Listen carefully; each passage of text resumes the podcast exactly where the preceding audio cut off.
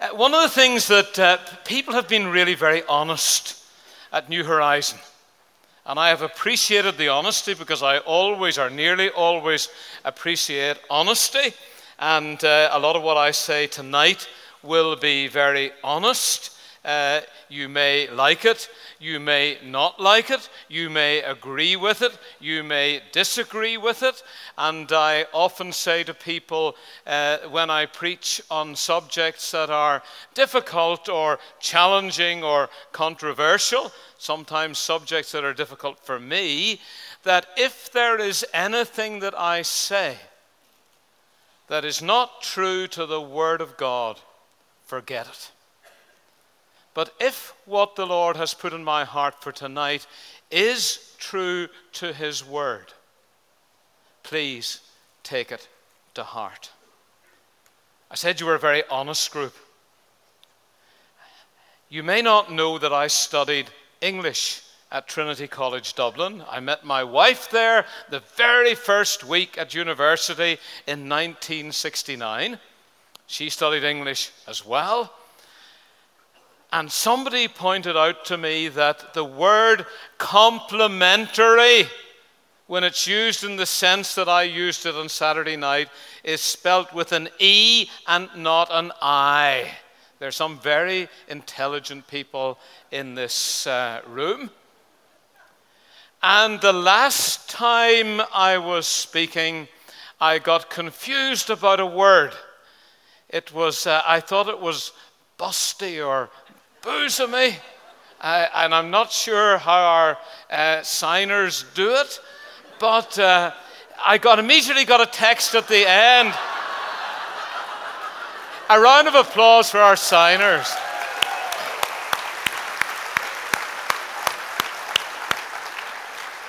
I got a little text from a friend at the end. He said, I think the word you were looking for is buxom. Is that right? Tonight, tonight, our subject is a difficult one. A very difficult one for us in Northern Ireland, and uh, one which we honestly don't really want to face in Northern Ireland. And if I were to put it in, in a way that maybe you can enter into it with, in the Acts of the Apostles, Jesus says, You will receive power when the Holy Spirit has come upon you, and you will be my witnesses in Jerusalem and in all Judea and in Samaria and to the ends of the earth. I had a great time having tea with Maud this afternoon. And I think that one of the things that we can quite honestly say here in Northern Ireland is that God has truly blessed us with a, a missionary spirit and a missionary zeal, and that over many generations we have given vast amounts of money to mission and we have sent out the most wonderful missionaries in the world, and we've seen that this week. But we are not really very good at Samaria. Another person said to me after the buxom bit that really I should just say a John 4 woman, a woman of Samaria. We are not good at Samaria. We don't know what to do with Samaria. We don't actually want to face into even what we think about Samaria. And so we end up doing mission very locally and mission very globally but really missing major parts of our own province and major parts of our own country, which we manage to kind of airbrush out because we've got used to living in Northern Ireland, even with all our consultations about shared future, about uh, C- CBI, what is this? Uh, that, that one anyway. Cohesion, CSI, cohesion, sharing, and integration, and towards building uh, a united community. We still live in our kind of parallel worlds and parallel tracks. I want to read just a little bit. I'll not ask you to stand today because it's only a small part from Luke chapter 9, beginning at verse 52. And Jesus sent messengers ahead of him, who went and entered a village of the Samaritans to make preparations for him. But the people did not receive him because his face was set towards Jerusalem. And when his disciples, James and John, saw it, they said, Lord, do you want us to tell fire to come down from heaven and consume them?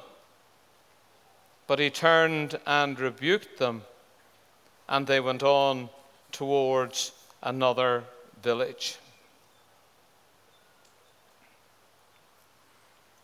I want to tell you a little bit of my own personal story. When I was about, I think, about 21 years of age, I was home one night from university, and I was sitting at the fire with my mother just the two of us. And she said to me, just out of the blue, she said, There's something I need to tell you. I wasn't sure what it was going to be. It felt as though it was going to be something quite serious, and for her it was something serious. She said, I need to tell you that your grandfather was a Roman Catholic. Now, my grandfather had died in 1912 when she was five years of age. But she had worked in the Ulster Unionist headquarters in Glengall Street all her life, and I can only presume that she had been taught or had inculcated into her that this was a state secret you mustn't admit, even though her name was McGinley and she was from Donegal, uh, the state secret was that her father was a Roman Catholic. I, I didn't know whether to laugh or cry, to be quite honest with you, and I think I just kept a poker face because she'd always said to me, Your grandfather died in a train crash in Chicago, Illinois. And actually, after she had died, uh, I was on one occasion in Chicago and I decided to see if I could trace this man, Danny McGinley, who had left the year of the Titanic and uh, presumably, when you watch some of those documentaries about the year of the Titanic, it was hotting up in Ulster for people who were Roman Catholics in those days. And I imagine that they probably thought it was better to have a life somewhere else. And he went to the States. And I eventually, after a long period of searching in universities and libraries in Chicago, I eventually discovered this name, Danny McGinley, and the day he died. And I went with the information to the City Hall in Chicago, and I said to the girl behind the desk, Could I possibly have this man's death certificate? And she said, Well, she says, It'll take two weeks and it'll cost you $7. And I said, But I've come all the way from Ireland to trace my grandfather. And she said, I'll have it for you in half an hour. and in half an hour, I was reading what I had concluded in my mind but didn't really know to be true killed by engine number 93 of the Chicago and Eastern Illinois Railway. Accidental death. He was working on the railways and he'd been hit by an engine. But it told me where he was buried. And after 89 years, I found the man's grave that nobody had ever been to it. This traumatic experience had meant that my mum and the family were brought up in Sandy Row in absolute penury and made good Protestants, of course, in the process. But I was able, by the grace of God, to put a little stone with my one other cousin uh, on the grave in the Mount Hope Cemetery in Chicago and to somehow or other honor this man who is part of my story. A man I never met, but a man who was trying to do his best for his family. But what kind of culture is it? We have to say it. I hope you feel the same. What kind of culture is it where your mother has to whisper into your ear only when you're of age, your grandfather was a Roman Catholic? There's something in me cracked at that moment, I have to tell you. And I thought, I do not want to collude with this kind of culture. And I hope that you don't want to collude with that kind of culture either. So I want to talk to you tonight about what it is to actually engage with the Samaritans. There are all sorts of issues, all sorts of groups of people with whom we need to engage in Northern Ireland. I'll just tell you of one other and then I'll get back to the subject.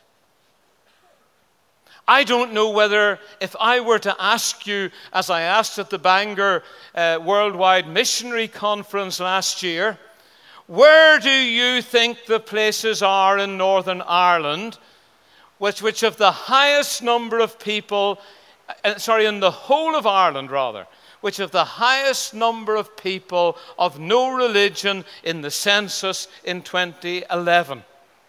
Where would you say the places are that have the highest number of people of no religion?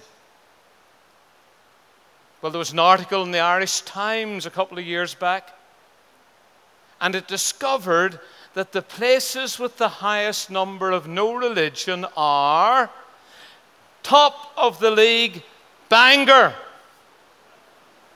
21%.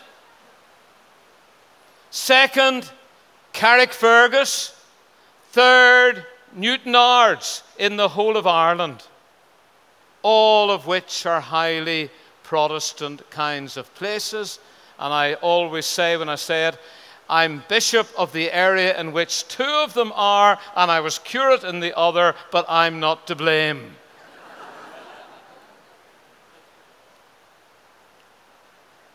there are all sorts of issues that we have to face. But the issue that we have to face, to be able to face the other issues that we have to face, is the elephant in the room. It's how Protestants and Roman Catholics relate together. Or, in biblical terms, and I imagine that Roman Catholics might see it the same way of us, how Jews and Samaritans are going to actually relate together. Now, the Samaritans are a group which began to exist around the time of Elijah the prophet. They began to exist in the time of Omri, who was king before Ahab. And it tells us in 1 Kings 16 25 Omri did what was evil in the sight of the Lord, and did more evil than all who were before him. For he walked in all the way of Jeroboam the son of Nebat, and in the sins that made Israel to sin, provoking the Lord, the God of Israel, to anger by their idols. And Omri bought the hill of Samaria and fortified the, the, the hill, built the city, and was buried there. And that's the beginning of the Samaritans.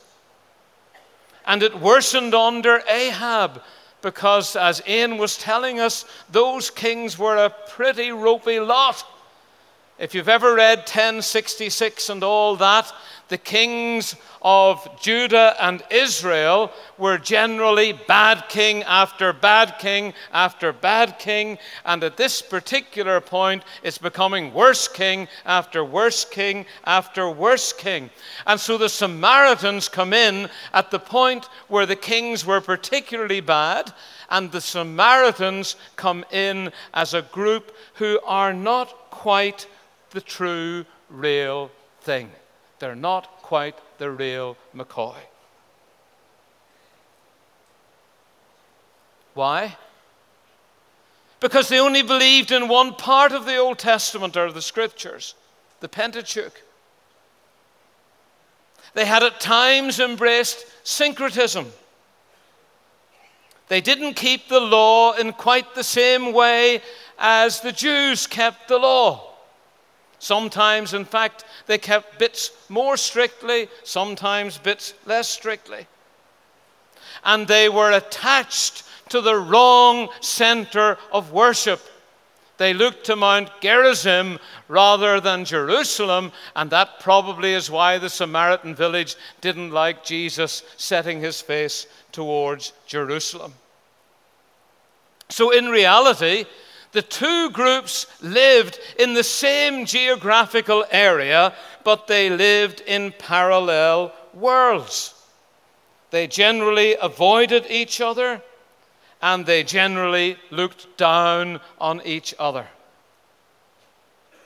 And I don't think that's terribly different to the world we have inhabited and, in a sense, continue to inhabit here in Northern Ireland.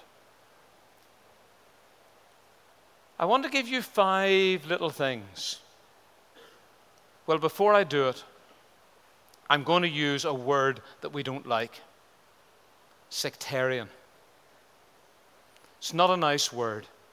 There's nobody here who would, in any sense, say they're sectarian, I would imagine. If anybody said, Are you a sectarian person? you would say no.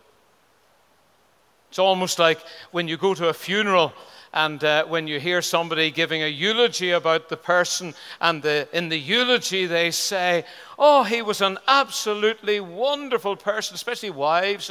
He was wonderful. He never had a bad word to say about anybody, and he never did anybody any harm in the whole of his life, and I'm wanting to puke.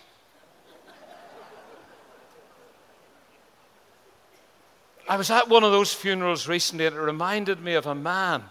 Uh, the story of a man who decided that he would not allow anybody else to give a eulogy or a sermon at his funeral. And so it came to the time when the sermon would be preached, and nobody got up into the pulpit, and everybody sat down, and the speaker system came on, and what did they hear? They heard the voice of your man who was dead. He said, Ha ha, you thought I was dead. He said, I am more alive than ever. There are times when we kind of we don't want to admit the truth or we want to pretend that we're something other than what we are. Well, I want to give you five little points by which we can know a sectarian spirit. And I really want us to examine our hearts to say, Lord, if any of this is true of me, please, please bring this to my attention because I want to get this resolved and I want to get it sorted, sorted and I want to walk away from it. A sectarian spirit keeps ourselves in separate worlds, in separate school worlds, in separate social worlds, in separate territorial worlds, in separate sports worlds, and in separate church worlds. I often wonder if we really achieved the goal of a shared future in Northern Ireland what would it look like for the churches? Because the churches, whether they're Catholic churches or Protestant churches, benefit a great deal from being in communities that are predominantly Catholic or predominantly Protestant. A sectarian spirit keeps us in our own worlds. And you know as well as I do that with all the progress that we have made, and thank God we have made it towards peace in Northern Ireland, we are more in separate worlds than we have ever been, especially geographically and territorially. And as Christians, I think it's time for us to begin to challenge that and begin to say, I am not going to just inhabit uh, a kind of one monocultural world. Secondly, a sectarian spirit describes ourselves in a kindly way and the other negatively.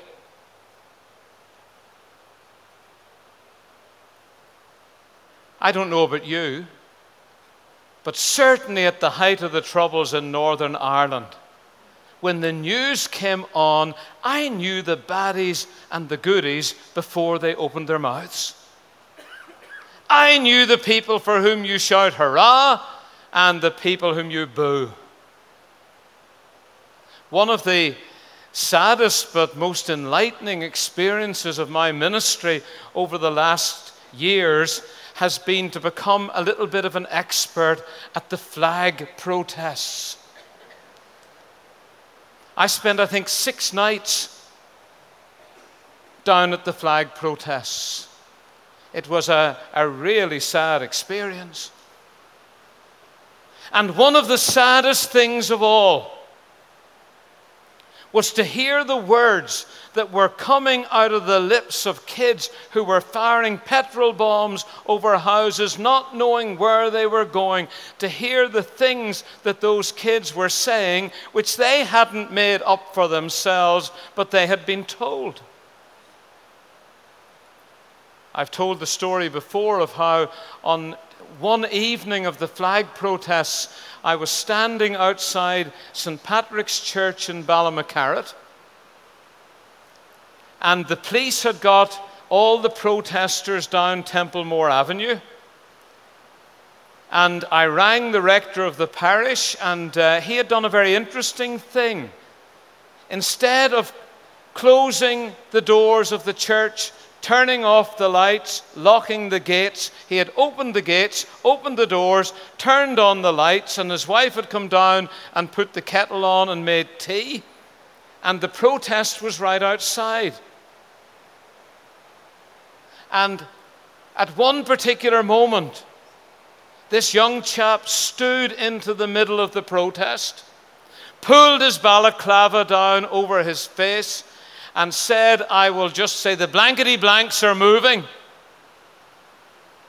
And everybody went, Whoa. And this wee kid of 13 came over to the bus shelter where I was standing, and there were a couple of journalists at the time from Le Monde and the Financial Times, I think it was. And he had a shovel in his hand, and he bashed, and he bashed, and he bashed the bus shelter and it was plastic, and half of it fell into the street, and half of it fell inside the railings of the church. And the rector of the parish had been a prison warden and knew how to deal with them, and he said, Hey there, congratulations. You're the first person ever to break that bus shelter. But I don't want that inside my church grounds. You come and pick it up. And he did. And then he said to the journalists, It's getting a bit hot and heavy out here. Do you want a cup of tea? And they said, Yeah, good idea. And before we knew it, he'd asked the kids, Did they want a cup of tea?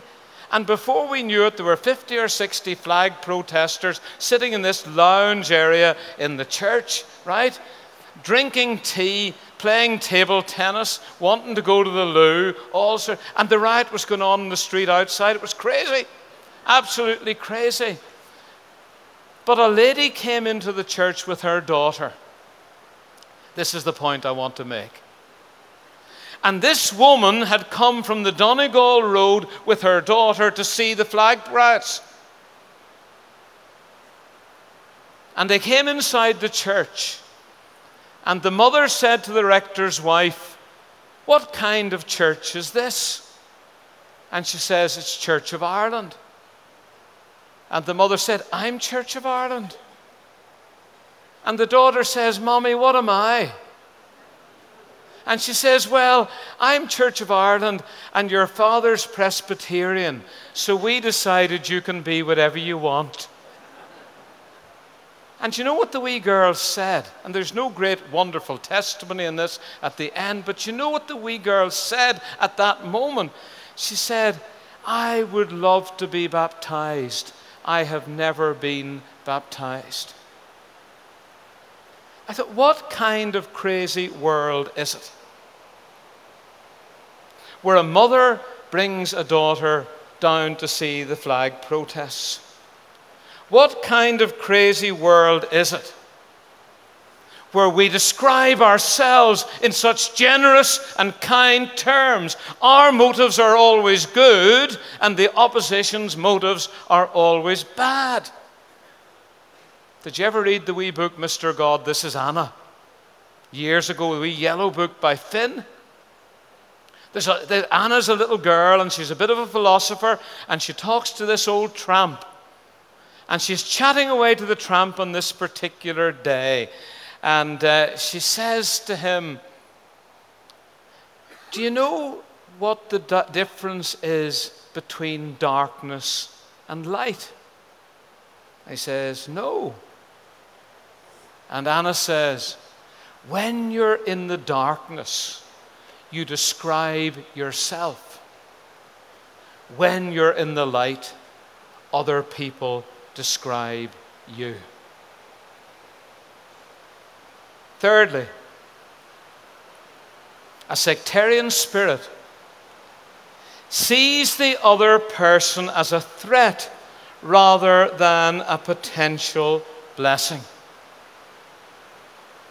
I had the privilege of being at the award that was given to Linda Ervine by the Community Relations Council for outstanding civic leadership, and I was asked to speak at it alongside Martino Muller.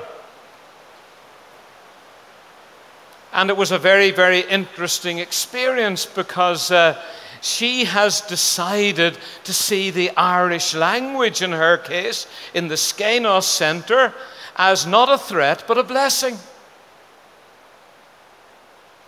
I think sometimes we are almost afraid on both sides of our culture in Northern Ireland to actually say that there may be things that the other side has which will become a blessing to us. I imagine some of you have been at Ffald-y-Brenin. Liz has been at Ffald-y-Brenin and read the Grace Outpouring. Uh, I started it and then I asked her to read it for me. And I gather the basic idea is that we learn to bless each other and to bless the other person, to speak words of blessing into situations where people are different to us or may be seen to be threatening to us. And I remember standing on the Newtownards Road in a large prayer meeting after those flag riots. And we were blessing. Do you know where we were blessing? Short Strand. And do you know what happened? Somebody tweeted that we were praying prayers of blessing over Short Strand. And Niall Ó Donnghaile, the Sinn Féin councillor in Short Strand, tweeted back to say how much he appreciated the fact that we were praying prayers of blessing over his community. Sectarianism sees the other as a threat rather than a potential blessing. Sectarianism, fourthly, focuses on difference rather than agreement. The first thing that comes with the sectarian spirit is how we differ. And it doesn't happen just north of the border, it can happen in nicer ways south of the border. We lived in Cork for eight years, and I remember our daughter coming in and she said, Dad, Katrina says we don't believe in Our Lady. Do we? I said, Well, we do in a sense. We believe in Mary, believe in the Virgin Mary, we believe that Jesus was born of the Virgin Mary. And then in the other way round, we say, You worship Mary. We exaggerate difference rather than rejoice in the things in which we agree when we have a sectarian spirit. And we can see not just with Christians, but also with Muslims, what happens when Shia and Sunni Muslims disagree. The closer we are, uh, the more focused the differences become, and the more difficult and intractable and sometimes vitriolic the situation becomes. And we have to admit, those of us who are Protestants, I imagine that's most people here, that we were taught things about the Catholic Church that were to do with difference. But we weren't very often told about the things we had in common.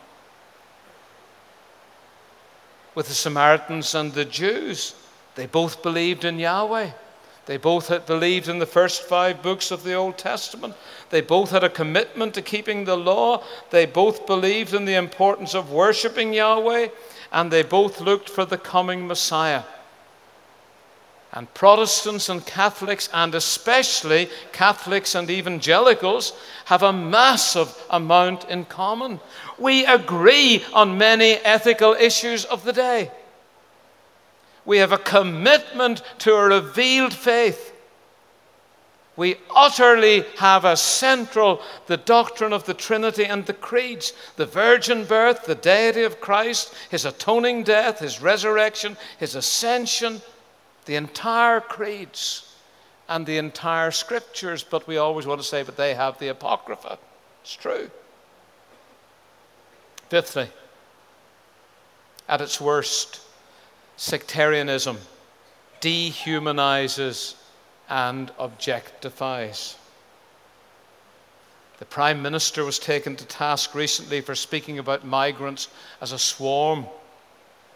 Because that kind of language can be dangerous, because what swarms? Wasps and flies. If you've ever seen the film Hotel Rwanda, one group begins to speak of the other as snakes or cockroaches. And Miroslav Volf points out in Exclusion and Embrace that there can be a dangerous trajectory of distancing, of negative language, of dehumanizing, of objectifying, and then of wanting to remove. But the Spirit of Jesus takes us on the opposite trajectory. Jesus refuses to keep himself in a separate world. That's the essence of the incarnation, isn't it? Christ Jesus, who was in the form of God, did not count equality with God something to be grasped, but emptied himself, taking the form of a servant, was born in human likeness, and being found in human form, he humbled himself by becoming obedient to the point of death even death on the cross. In John 4, the woman of Samaria.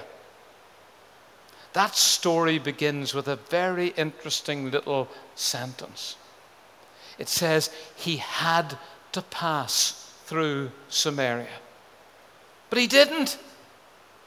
He didn't have to pass through Samaria.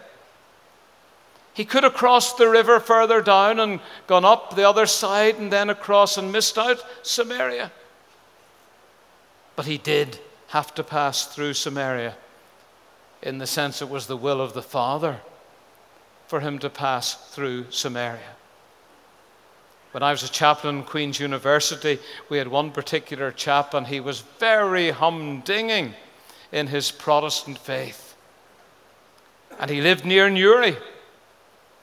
And he told me with great pride that he had never stepped one foot across the border. And I came back from summer holidays one year, and I'll call him Fred. He wasn't called Fred at all. And I met him in the street, and I said, Hello, Fred. And he said, Hello, Mr. Miller. The only student called me Mr. Miller. Hello, Mr. Miller, he said. You'll be very pleased with me, he said. I went to Dublin during the holidays.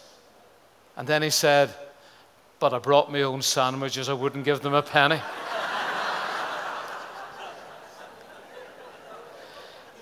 Jesus not only goes into Samaria, he buys the sandwiches in Samaria. He sends the disciples out to buy the sandwiches in Samaria. He's prepared to trade in their shops. Jesus actually refuses to keep himself in a separate world. And I would love a spirit in this new horizon tonight and a commitment in our hearts to say, we are not going to keep ourselves in a separate world because God possesses the whole world. We have no right just to preach the gospel to our own kind. We have so many churches where we just preach the gospel to our own kind, and we look for more people like ourselves to inhabit those places. Even at the height of the troubles, I suppose I was always difficult. I would say, they will not stop me going anywhere. And I would love that spirit to be in you tonight. That we will not only witness in Jerusalem and Judea and to the ends of the world, we will actually live out our lives in every single part of this place, this land in the name of Jesus because he did it. And then, secondly, Jesus enters into human relationship with the woman.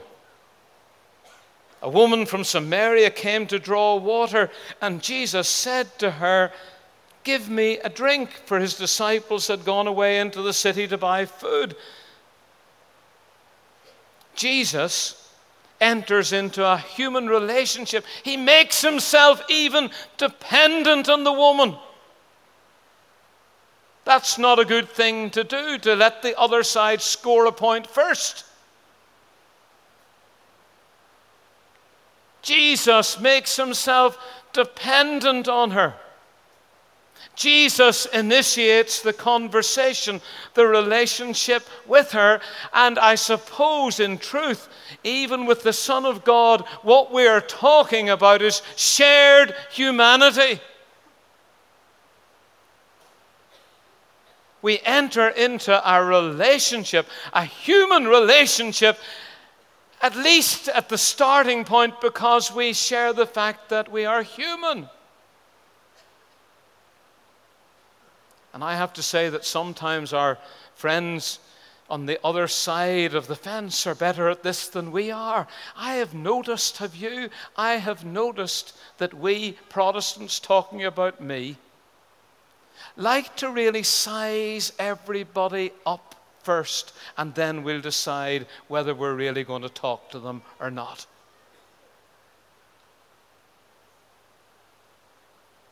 I think what God is asking us to be and to do is absolutely to be open in our human relationships, in our warmth towards other people, in our engagement with other people, and not to allow the fact that that person may be in some way different, whatever way that may be, to hold us back in initiating a human relationship a warm relationship and a, a starting point for what may come out of that. Thirdly, Jesus risks contamination. Contamination is quite an important theme, isn't it, for some of us? After all, what happens here is giving every opportunity for people to say, Jesus, what do you think you're doing?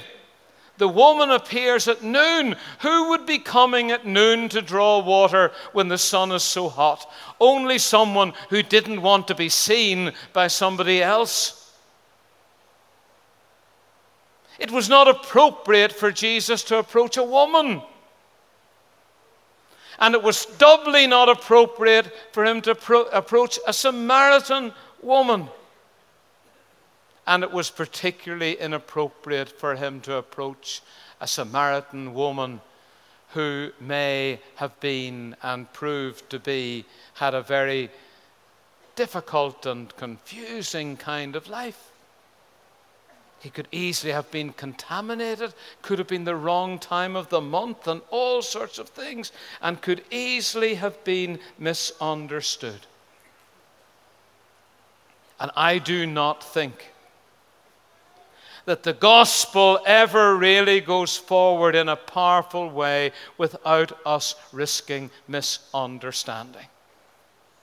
People say, Why are you going there? What do you want to be doing that for? You shouldn't be seen with that person, or you shouldn't be in that particular kind of place, or whatever it may be.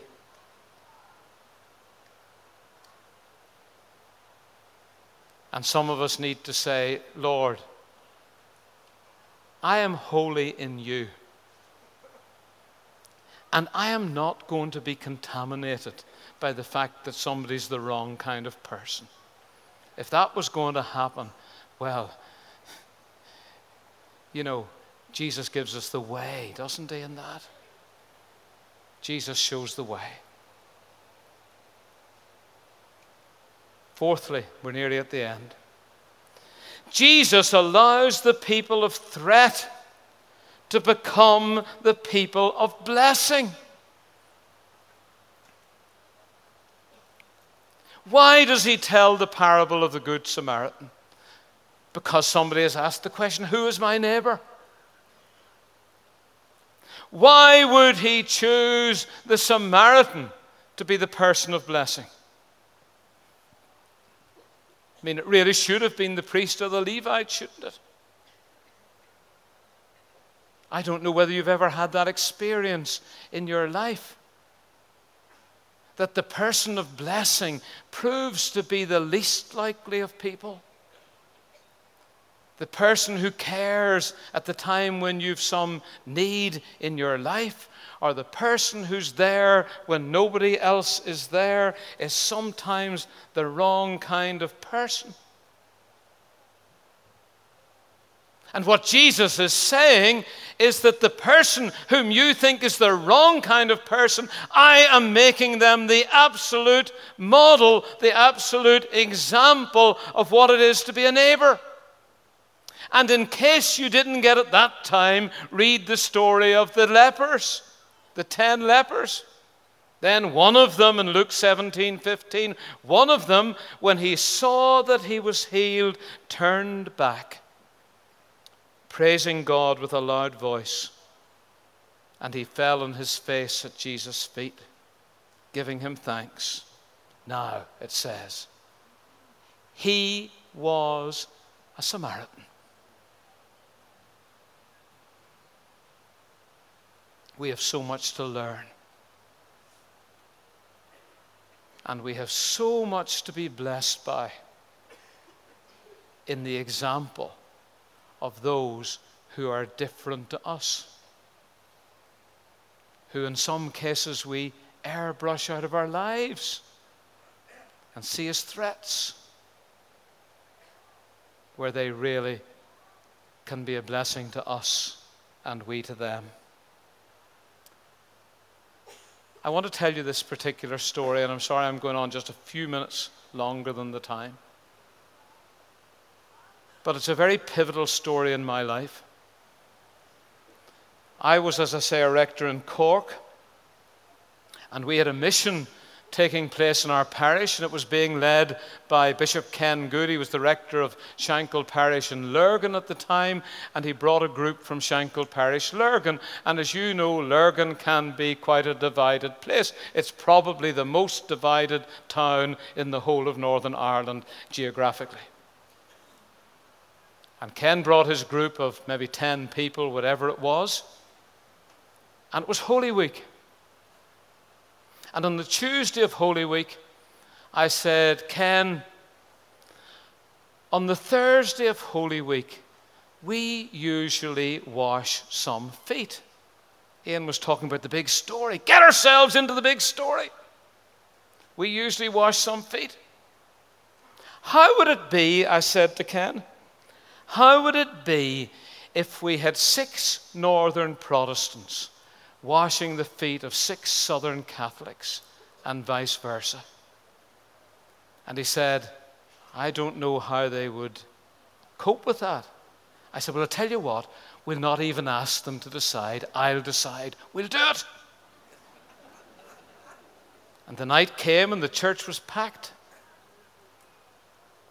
And the six southern Catholics were sat up at the front. The basin of water was brought around, and the Protestants from Lurgan washed their feet. It was a very powerful moment. And then the six northern Protestants sat down, and the local hairdresser, a lady called Mary McLean, who was leading the Catholic group, said, Harold, can I say something? I said, Of course you can, Mary. Now, I had been told before this event that one of those six was really quite tough. Didn't like it very much. Her name was Florence, and she knows I tell her story. She's given me permission. So Florence was sat there. And Mary said, Can I say something? I said, Yeah. She eyeballed the six northern Protestants. And she said to them, We have been praying before this service tonight. And there's something we want to say to you. We want to ask your forgiveness for everything that has been done against you in the name of our community.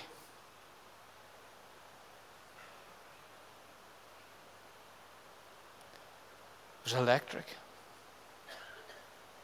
When she got to Florence,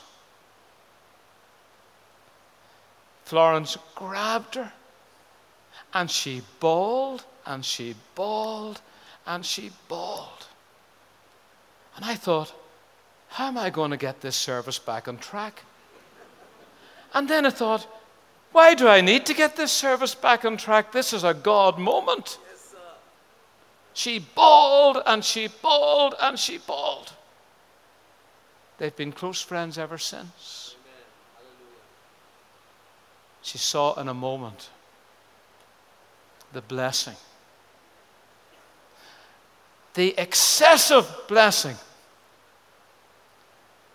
that can come from the person whom you thought was your greatest threat. The last point I want to make is this Jesus declares a future in Christ that is greater than their differences. Do you see what happens in the story? The Samaritan woman wants to get into the usual kind of discussion that always happened between the Jews and the Samaritans. Sir, I perceive that you are a prophet. Our fathers worshipped on this mountain, Mount Gerizim, but you say that in Jerusalem is the place where people ought to worship. Ding dong, ding dong. Here's the usual argument we have. Good chance to focus on difference. But Jesus elevates the conversation to a different level. Woman, believe me, the hour is coming where neither on this mountain or on Jerusalem will you worship the Father. God is spirit, and those who worship will worship the Father in spirit and in truth. Then she says to him, I know that Messiah is coming, he who is called Christ. When he comes, he will tell us all things. And Jesus says to her, I who speak to you am he. I have to tell you that in my experience, the very people whom we don't meet with as Protestants in Northern Ireland are more open to the love and the good news of Jesus Christ than many people in our own community. And God help us. Literally, God help us if we decide so to put boundaries on the gospel, that people who can be blessed by the gospel and bless us with their response to the gospel and do as that woman did and go back and testify that she has found the Messiah. God help us if we limit ourselves. And God will bless us so abundantly if we're prepared to fill in that missing square in the jigsaw Jerusalem, Judea, the whole of the world. But what about Samaria at home? I've asked for a cross to be here tonight. And you'll find on your seat a little yellow sticky. Would you like to get the yellow sticky?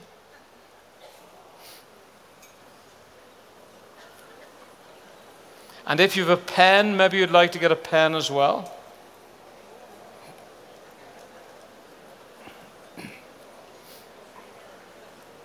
And then I want you to be really quiet.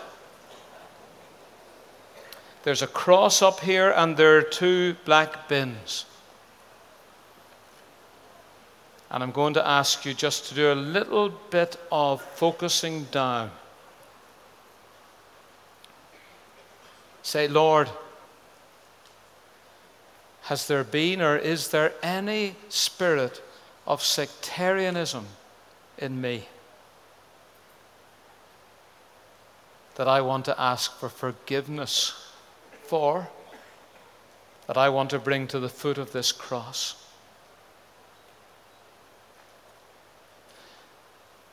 Is there any person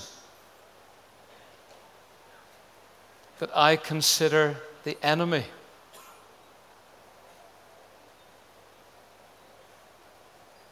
that I want to put the name of onto this cross and pray a prayer of blessing over them.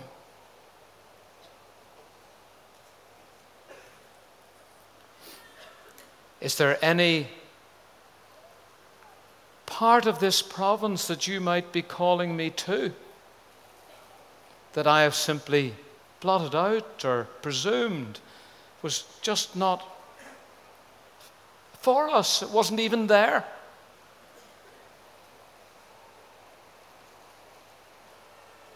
I'm going to ask you just to write down what you want to say to the Lord about what has been preached tonight.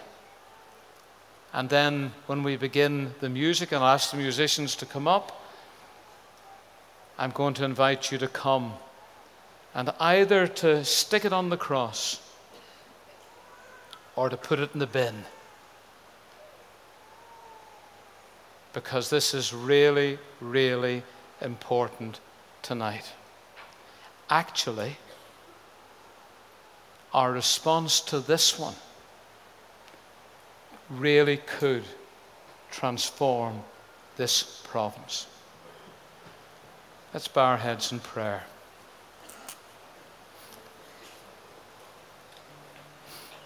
Just quietly ask for the Spirit of God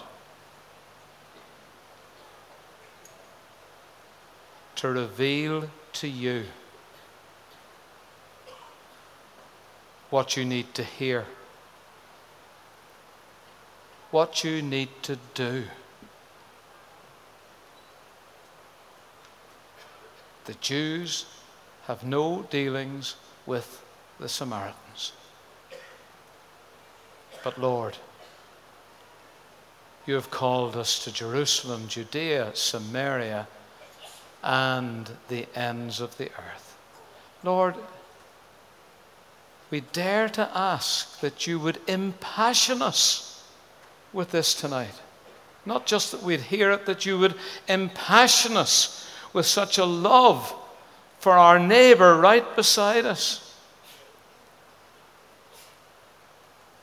That we may be transformational in this place.